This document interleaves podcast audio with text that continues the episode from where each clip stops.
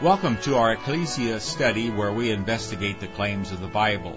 For many people, one of the main deterrents to accepting the teachings of Jesus is the noticeable disconnect between what Jesus taught and what many self-professed Christians say and do.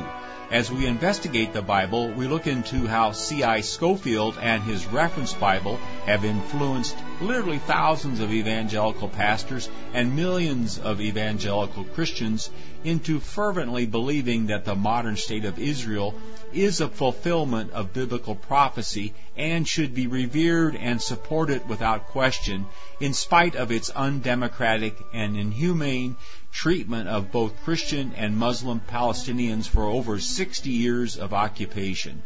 Our study leader is Mark Horton, president of Ultra Clean Corporation and a diligent student of the Bible. Our reader is We Hold These Truths faithful volunteer and dramatist Leslie Fort. Thanks for joining in our quest. In today's Bible study, we're in the book of Acts. We're in chapter 15. We'll be starting in verse 22. And we'll open with a word of prayer here. Thanks, Lord, once again for allowing us to come together to study your word and for Mark and his excellent uh, teaching and all his research that he, he does for us and for all those that uh, would happen to come upon our studies. And we're thankful for, for the people that do uh, uh, want to investigate, and we thank you for this time together in Jesus' name. Amen. Good evening, Mark. Good evening.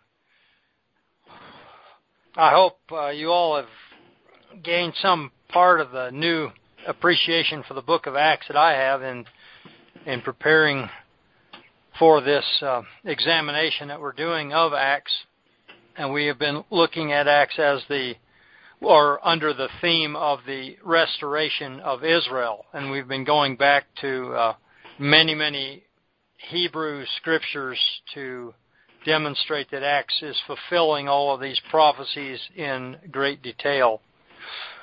And we've come down to Acts 15 after three or four chapters where non-Judeans have been just flowing in to the assemblies of the believers all over the Roman world some trouble has cropped up here in chapter 15 where certain Judean men came down to Antioch in Syria and told the brethren there that you need to be uh, circumcised in order to be saved.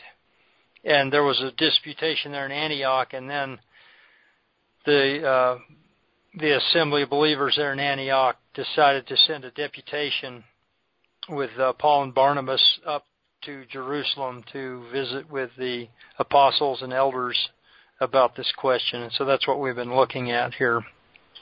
I know Tom said we were uh, down to verse 22, but I, we've got to spend a little bit of time on this address that James made. We just barely uh, started on that last time. And so let's back up here and let's read verses 13 through 21 again. Uh, please humor me on this.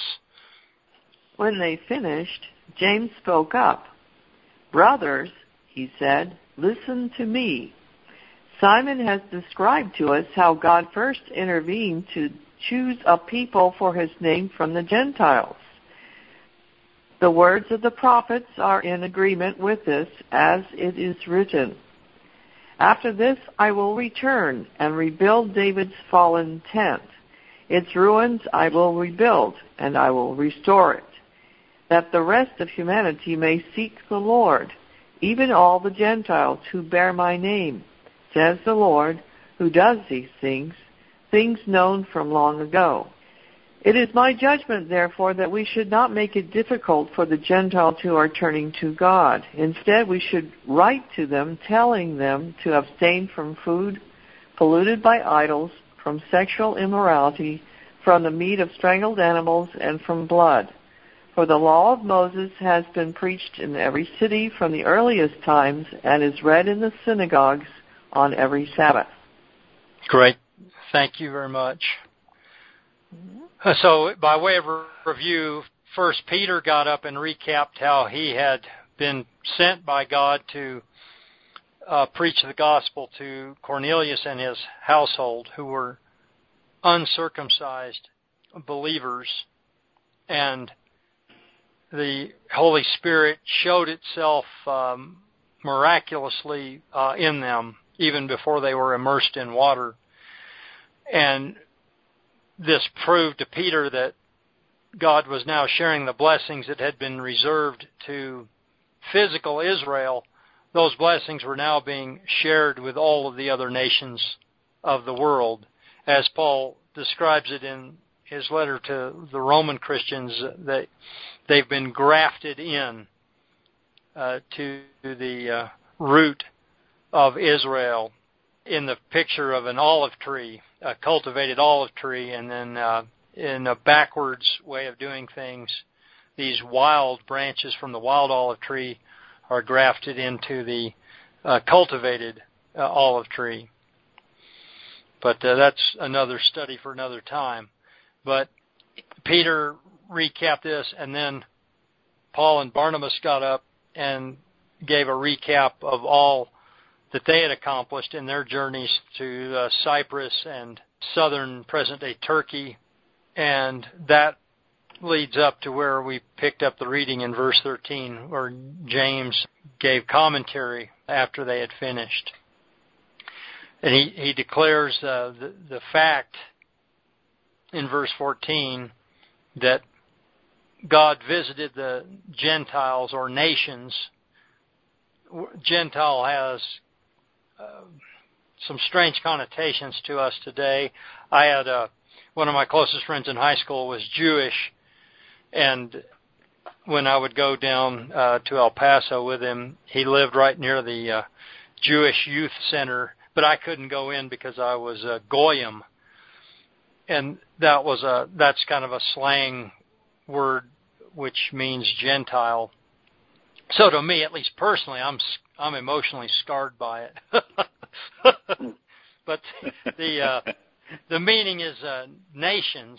It's just any non-Judean nation, Gen- and Gentile is a word we don't use in ordinary conversation. So it makes it makes more sense just to uh, translate it as nations. Although the King James and most other English translations don't. A lot of the literal translations do just say nations. God took out of the nations of people for his name. And this is a very uh, important point that they're all agreeing that the time has come that God is taking a people for his name out of all of the other nations besides Judea or Israel. And he says, To this agree the words of the prophet, and then he begins quoting from Amos uh, 9. The, the reason this is uh, important, we may have touched on this last time, is that if this was the time when the nations are being gathered into Israel, then this is the time when the kingdom has been restored to Israel. And logically, then, that refutes modern day dispensational or Zionist claims that we are waiting for the kingdom to be restored in a physical form into present day Palestine in the form of the nation and or government of Israel today. Now, to to try to reconcile and harmonize all this, they have uh, created multiple kingdoms and it is true the Bible speaks of the kingdom in many different ways with different terms. The uh, the kingdom of heaven, the kingdom of God, the restored kingdom of David, and they are all talking about one and the same thing. But if you have developed a really confusing and complicated timeline, and you demand on interpreting the Bible super literally, you can you can split these up into multiple kingdoms to try to um, make it all sound uh, plausible, and it, it becomes so confusing that no one can understand it. So they just have to take the uh, religious leader's word for it. But um, we we've been trying to demonstrate as we do these uh, examinations that all of these terms for the kingdom are one and the same. So logically, what James is saying here in Jerusalem in Acts 15 is that the time has come that the kingdom has been established, and we we've seen that consistently in the book of Acts thus far. Recall that Jesus, in the 40 days that he spent in physical form with the disciples after his after his resurrection, devoted himself to one topic for those 40 days: the kingdom of God. Now, if he was teaching them about something that was wasn't going to happen for thousands of years after they died, you know, I'm not sure why he spent all that time uh, doing that. But the book of Acts begins with intense teaching on the kingdom, and it will end with intense teaching on the kingdom, and the whole story in between is the restoration of the kingdom to Israel. And that's what we're finding right here in the middle of the book in Acts 15. Comment? I'm sorry? Mark? May I make yes. a comment or question? Verse 16. After this I will return and will build the tabernacle of David, which is fallen down, and I will build again its ruins, and I will set it up. That, of course, would be interpreted today by the Southern Baptist Convention and uh, the Mormon Church and all of the other um, uh, dispensational uh, sects of today as something that's going to happen someday in the future, right? Yes, absolutely. That would be often after the rapture. Well, uh, some I, they have so many different variations: pre-trib, post-trib rapture. I, I don't know all their timelines, but it's for years the dispensationalists taught that verse 16 was talking about the rebuilding of the temple in Jerusalem. But they've quit using that because as we hope to look at tonight, we'll see that the tabernacle of David was not the temple. In fact, David was specifically prohibited from building a temple. All he could do was gather materials for his son Solomon to build with. So when you realize that David did not build a temple, he did not build the tabernacle uh, in the form that Moses created the tabernacle at Mount Sinai. We're going to look tonight, that's our main purpose, is to look at the tabernacle of David. And uh, unfortunately for our dispensationalist friends, when you look at what the tabernacle of David was, and you see that it was to be built again and, and began to be built again in the days of James and Paul and Barnabas, it pretty much refutes the whole foundation of dispensationalism and Christian Zionism. So that's an excellent question to lead right into where I was going. okay. Any other uh, thoughts before we get into that? All right. Well, we go to Amos 9. There is a little variation here. It's interesting that nearly all of the the New Testament writers quote when they quote from the Old Testament, they quote from the Greek translation of it, the Septuagint, which was created by 70 scholars in Alexandria some 250 years or more before Christ. It's a real faith building thing to have copies of that today because we can see that the scriptures did not change much at all from 250 BC to the present day. It's uh, real exciting. No one rewrote the prophecies after Jesus to make Jesus fit the prophecies because we have a translation from the Hebrew to the Greek 250 BC. We can validate that the Hebrew scriptures were not altered. There we see some minor variations here in Amos chapter 9, but nothing uh, super significant here.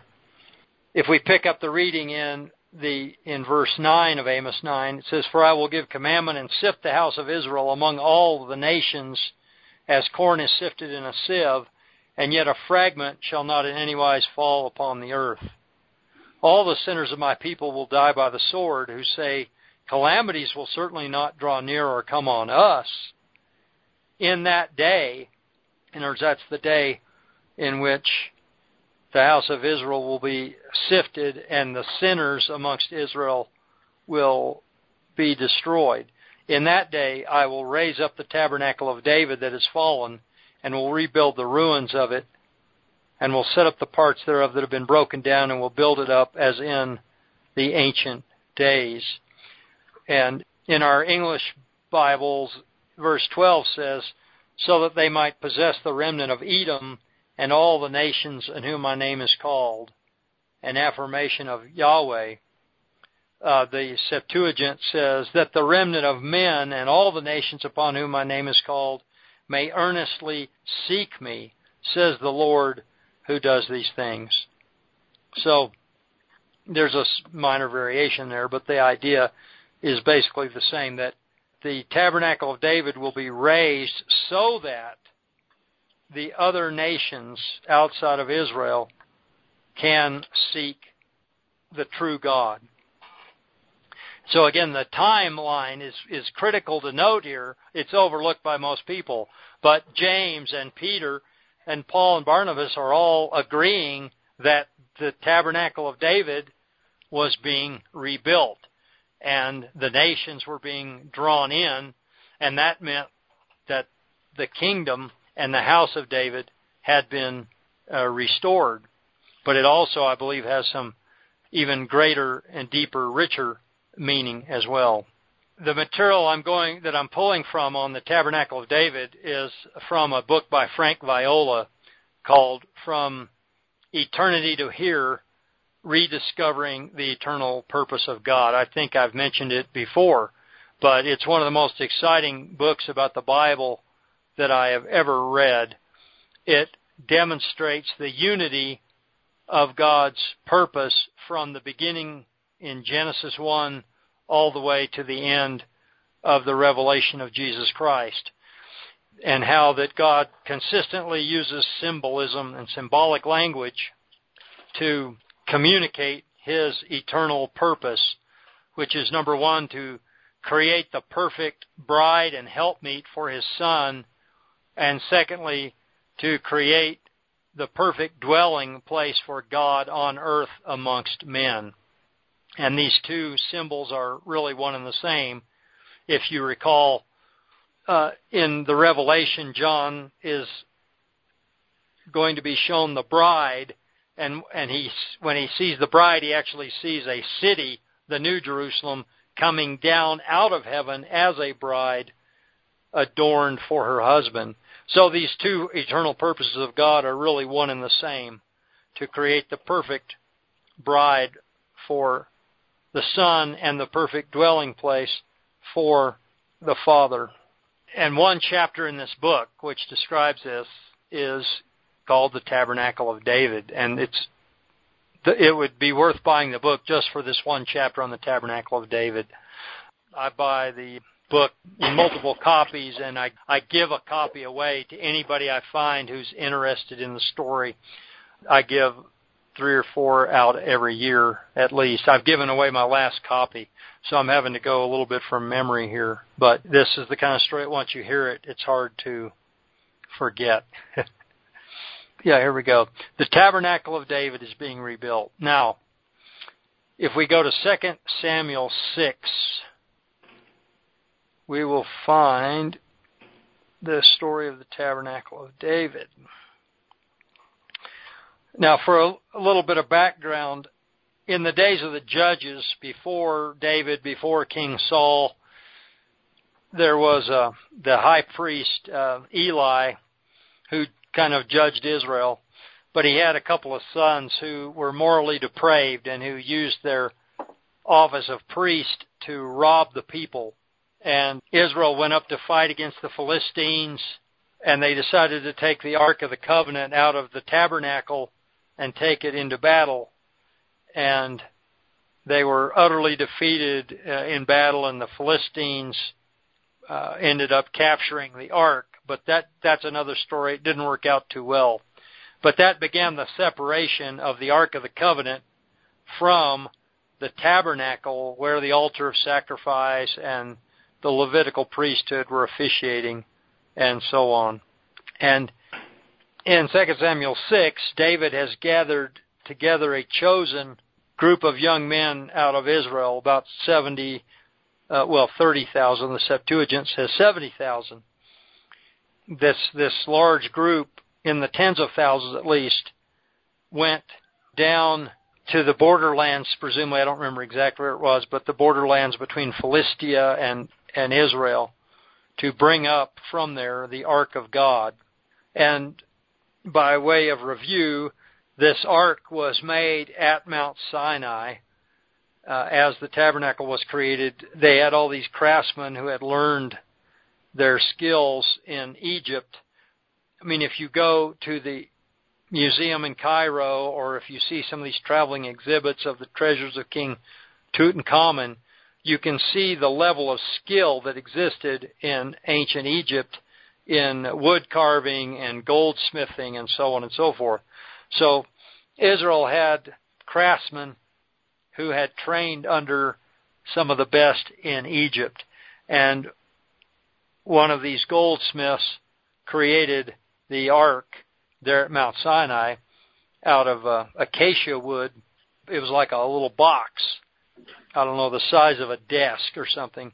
And the box was covered inside and out with pure gold. The lid, however, was made of solid gold, and it was called the mercy seat, and it had uh, two cherub, cherubim, uh, one on each end, with their wings outstretched, and there were two other cherubim who sat as freestanding figures on either side of the ark, so that you had the four cherubim who hold up the invisible throne of God. And so the the ark of the covenant with the mercy seat sitting on top was kind of a placeholder for the invisible throne of God. And later, uh, the copies of the Ten Commandments were placed inside the uh, box. That's how it came to be known as the Ark of the Covenant.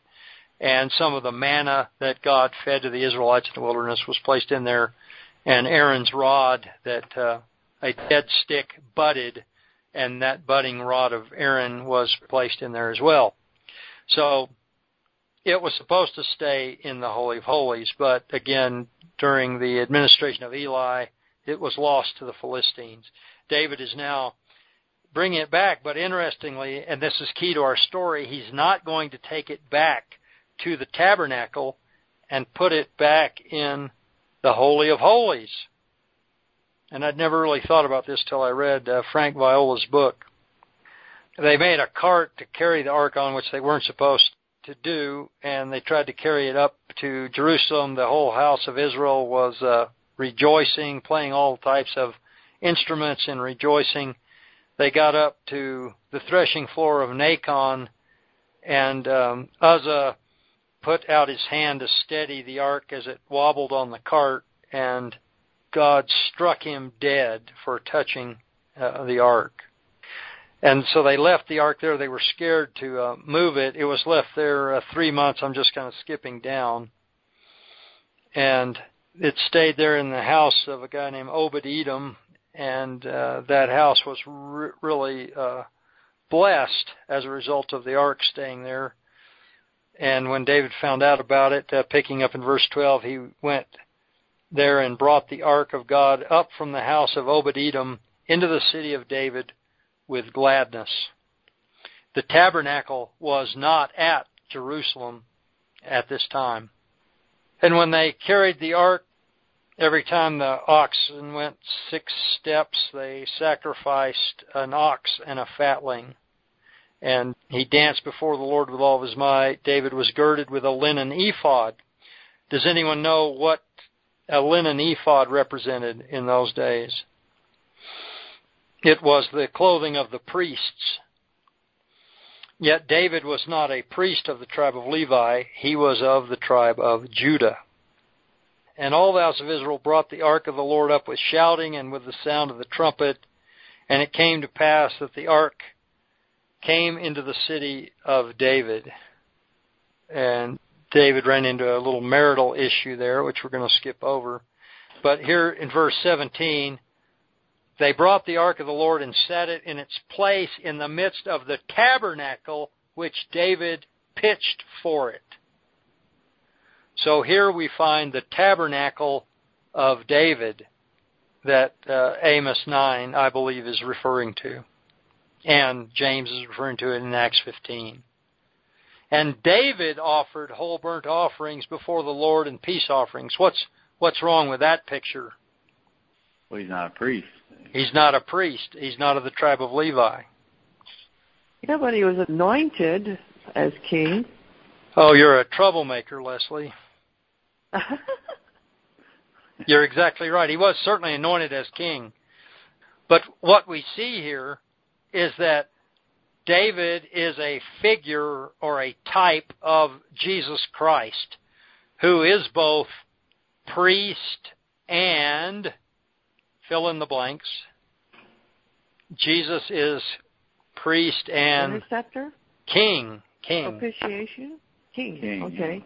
So we have here an unusual situation. You've got, you know, 20 miles away or so, you've got the tabernacle with the holy place, the holy of holies. You've got the burnt offerings being offered, the animal sacrifices. It's a bloody, terrible place. They've got they're slaughtering animals day after day, endlessly, year after year. The throne room, however, is empty. The Holy of Holies, that God's throne is missing out of it. But the priests are continuing on as if nothing is wrong. And then they recover the ark, and instead of taking it back to the tabernacle of Moses, they set up a new tabernacle of David in the city of Jerusalem. And instead of slaughtering animals, well, they did slaughter animals to get it up there, but once they get up there, David offers these offerings instead of the Levitical priesthood. And then in verse 18 it says he made an end or caused to finish the burnt offerings and the peace offerings, and he blessed the people in the name of the Lord of hosts. Do you see how all of this is talking about Jesus Christ? The priest, the king, the one who put makes an end of the animal burnt offerings. And then in verse 19, David distributes to all the people, even to all the host of Israel from Dan to Beersheba, both men and women, to every one a cake of bread and a joint of meat and a cake from the frying pan. So he's feeding the whole house of Israel. He's caused the animal sacrifices to cease. He has served as both priest and king, and then he has fed all of Israel. And this, well, let me say it another way here. In the tabernacle of Moses, how close could the typical Israelite get to the Ark of the Covenant? You didn't. Uh, you're, you didn't. If you were a woman, forget it. If you were a man who wasn't of the tribe of Levi, forget it. If you were a foreigner living amongst Israel, forget it. If you were a Levite, you could get a curtain away but that's it. A few Levites could carry it from place to place, but it was covered before they even carried it. They couldn't even see it. The only one that could really go in there was the high priest, and he could only go in there one day out of the year on the Day of Atonement. And it was pitch black in there when he went in there. So, do you see the difference in the access to the throne of God between the tabernacle of Moses and the tabernacle of David. This is probably a tent that is the sides are rolled up. So anybody who came to Jerusalem could probably see the Ark of the Covenant during the days in which the tabernacle of David existed. Hmm. And so you see all of that separation that was built into the law of Moses was set aside here for these few years. And all the rules were set aside for these few years. And interestingly, when we look at the men that David had gathered to himself when he was a criminal on the lam, they were not all Israelites. They were men from many different nations who formed the inner circle of David's court. Obed Edom, who we uh, read about, he was probably an Edomite.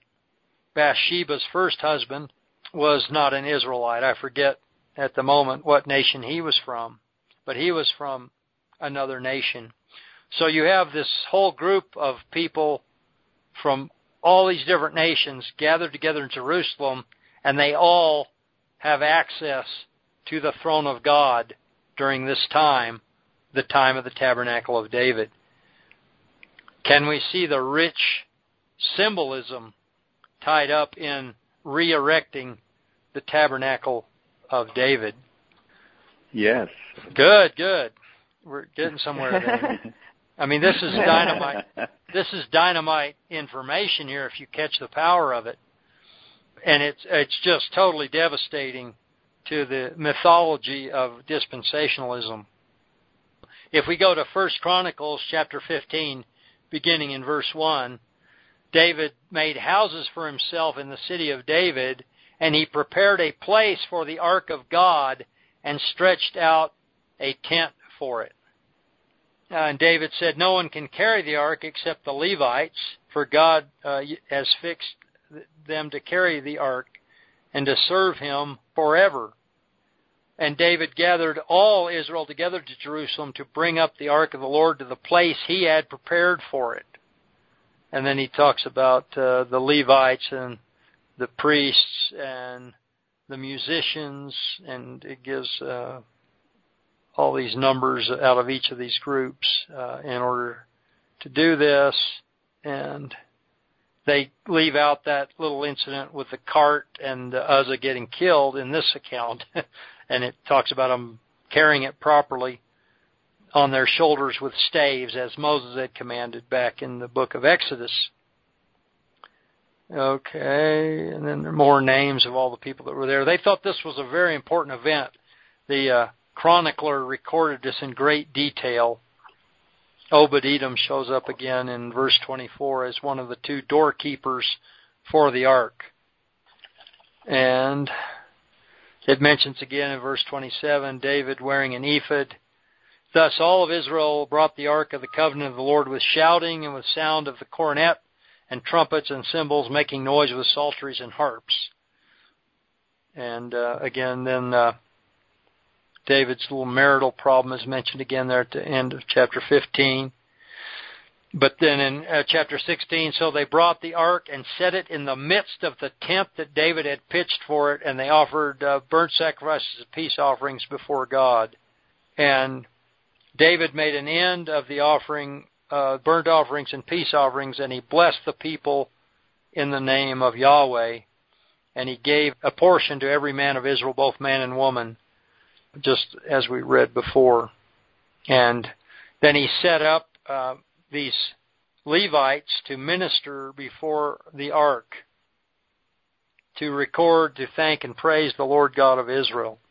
So, you've got the one tabernacle down there where they're offering bloody sacrifices all day long, day after day, but yet up in Jerusalem now, you have musicians uh, singing and playing praises to God on instruments of music before continually before the ark of the covenant of God. And many scholars believe that David wrote a lot of his psalms for this period of time to be used here while the ark was exposed to all the nations of the world there in Jerusalem. And there's one recorded here in First Chronicles 16. And it starts off, give thanks to Yahweh, call in his name, make known among the peoples his doings. So, uh, this was a very special time uh, when this tabernacle of David exists in Jerusalem. Of course, after David died, when Solomon uh, ascended to the throne and built the temple, well, then they had a ceremony where they took the ark out of the tabernacle of David and put it into the temple of Solomon, and there it stayed in darkness until the Babylonians utterly destroyed the temple and the city in 586 BC, and no one knows what happened to it any time after that uh, destruction of 586 BC. Although many people like to speculate where it went or what was done with it uh, at that time. So, the tabernacle of David, you see, was a very special time when it was, it was like the law of Moses was suspended so that everyone could get a picture of what the reign of Messiah would be like when all the nations of the world would have access to the throne of God, which otherwise was reserved just for Israel. And then there were rings and rings of separation. And Israel really, even themselves, had no access, no direct access to the throne of God, but only through the high priest uh, once a year. So uh, quite the contrast. Any thoughts or comments on that? It shows you that David was a man of after God's own heart. He was very zealous on behalf of the Lord, despite his shortcomings. But uh, and as you point out, the word is accessible. You made worship of God accessible to the people. Yes. All right. Yep. Mm-hmm. And again, he's obviously, as we read this, we, we see that he typified uh, Jesus Christ opening salvation to all the nations of the world and creating access as symbolized by that veil ripping uh, as he died on the cross. All, all of those rings of separation that existed under the law of Moses and the tabernacle of Moses ceased to have any relevance um, after his death. And this is that this is the whole key point that why James is quoting this back in Acts 15 because the nations have equal access as foreign nations. See, that's the critical part of the argument. The Judaizing teachers thought that the nations could only have access to God if they became Judeans, uh, Israelites, by enduring the rite of circumcision. But the whole point of the Hebrew prophets, including Amos, is that not just Israel, but all the nations would have access to the throne of God. So they don't have to give up their other citizenship to become Judean through the rite of circumcision. So it's it's a simple idea, but it's been made unnecessarily complex uh, through the years. The Judeans are very jealous, as God had predicted way back in the Song of Moses in Deuteronomy, because they have been the exclusively chosen people of God for generation upon generation. And if the nations can come in to the kingdom of God as equal citizens without enduring circumcision and without following the law of Moses, then Israel has gone from their top tier position in the kingdom of God to almost a uh, second rate position because they are enduring circumcision still and they're still following the law of Moses, whereas a Greek, a Roman, they are not expected uh, to do it. And that's the whole point of this meeting and discussion in Jerusalem that's recorded here in Acts 15. It's understandable that these Judeans viewed the kingdom of God as an Israelite kingdom because it was an Israelite kingdom. It is the throne of David restored, the tabernacle of David restored. But as we've seen by actually looking at the tabernacle of David, it was not the Israelite tabernacle that our dispensationalist friends thinks will be restored in the last days. It was a very special tabernacle that looked forward to the universal access to God that Jesus Christ provided. So this whole concept, uh, this whole account that we see in Acts 15, again, sadly for our Zionist friends, just totally crushes their whole view of the Bible and their timeline for God reestablishing the promised kingdom of David and setting Jesus Christ on that throne. So it's it's a it's a powerful argument when you put all the little pieces together. And the pieces fit. The, the pieces fit quite quite wonderfully. So again, we have these two groups of believers.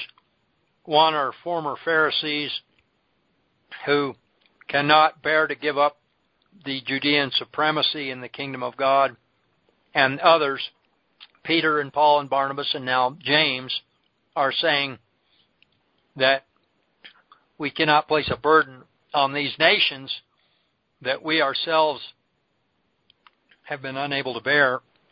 Otherwise, it would defeat the whole intent of these prophecies that all of the nations in Israel's last days would be gathered together into the kingdom of God. Because if they're circumcised, they become an Israelite.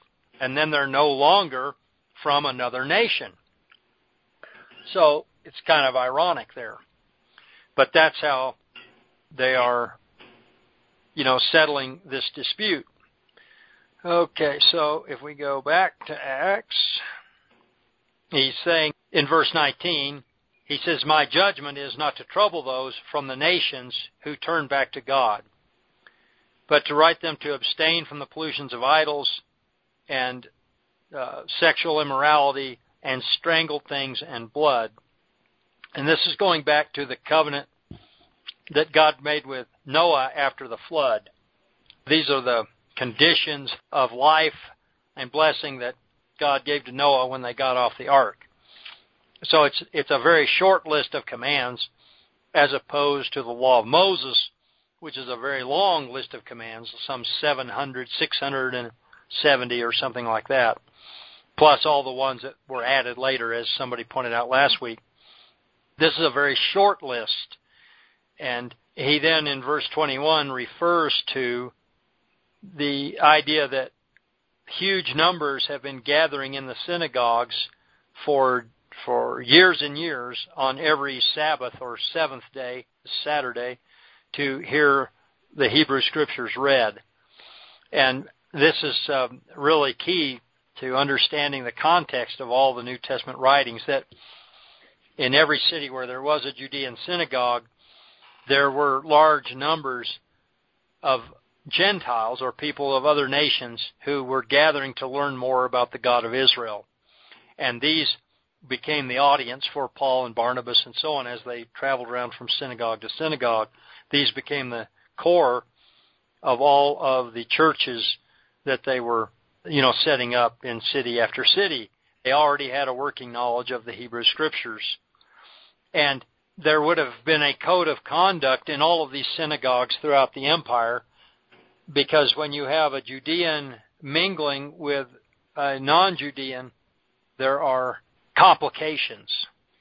And we'll probably pick up there. We will talk a little bit about this idea of the Gentiles assembling with the synagogues for years and years in the Sabbath and what that code of conduct has been so that they can work together in one assembly.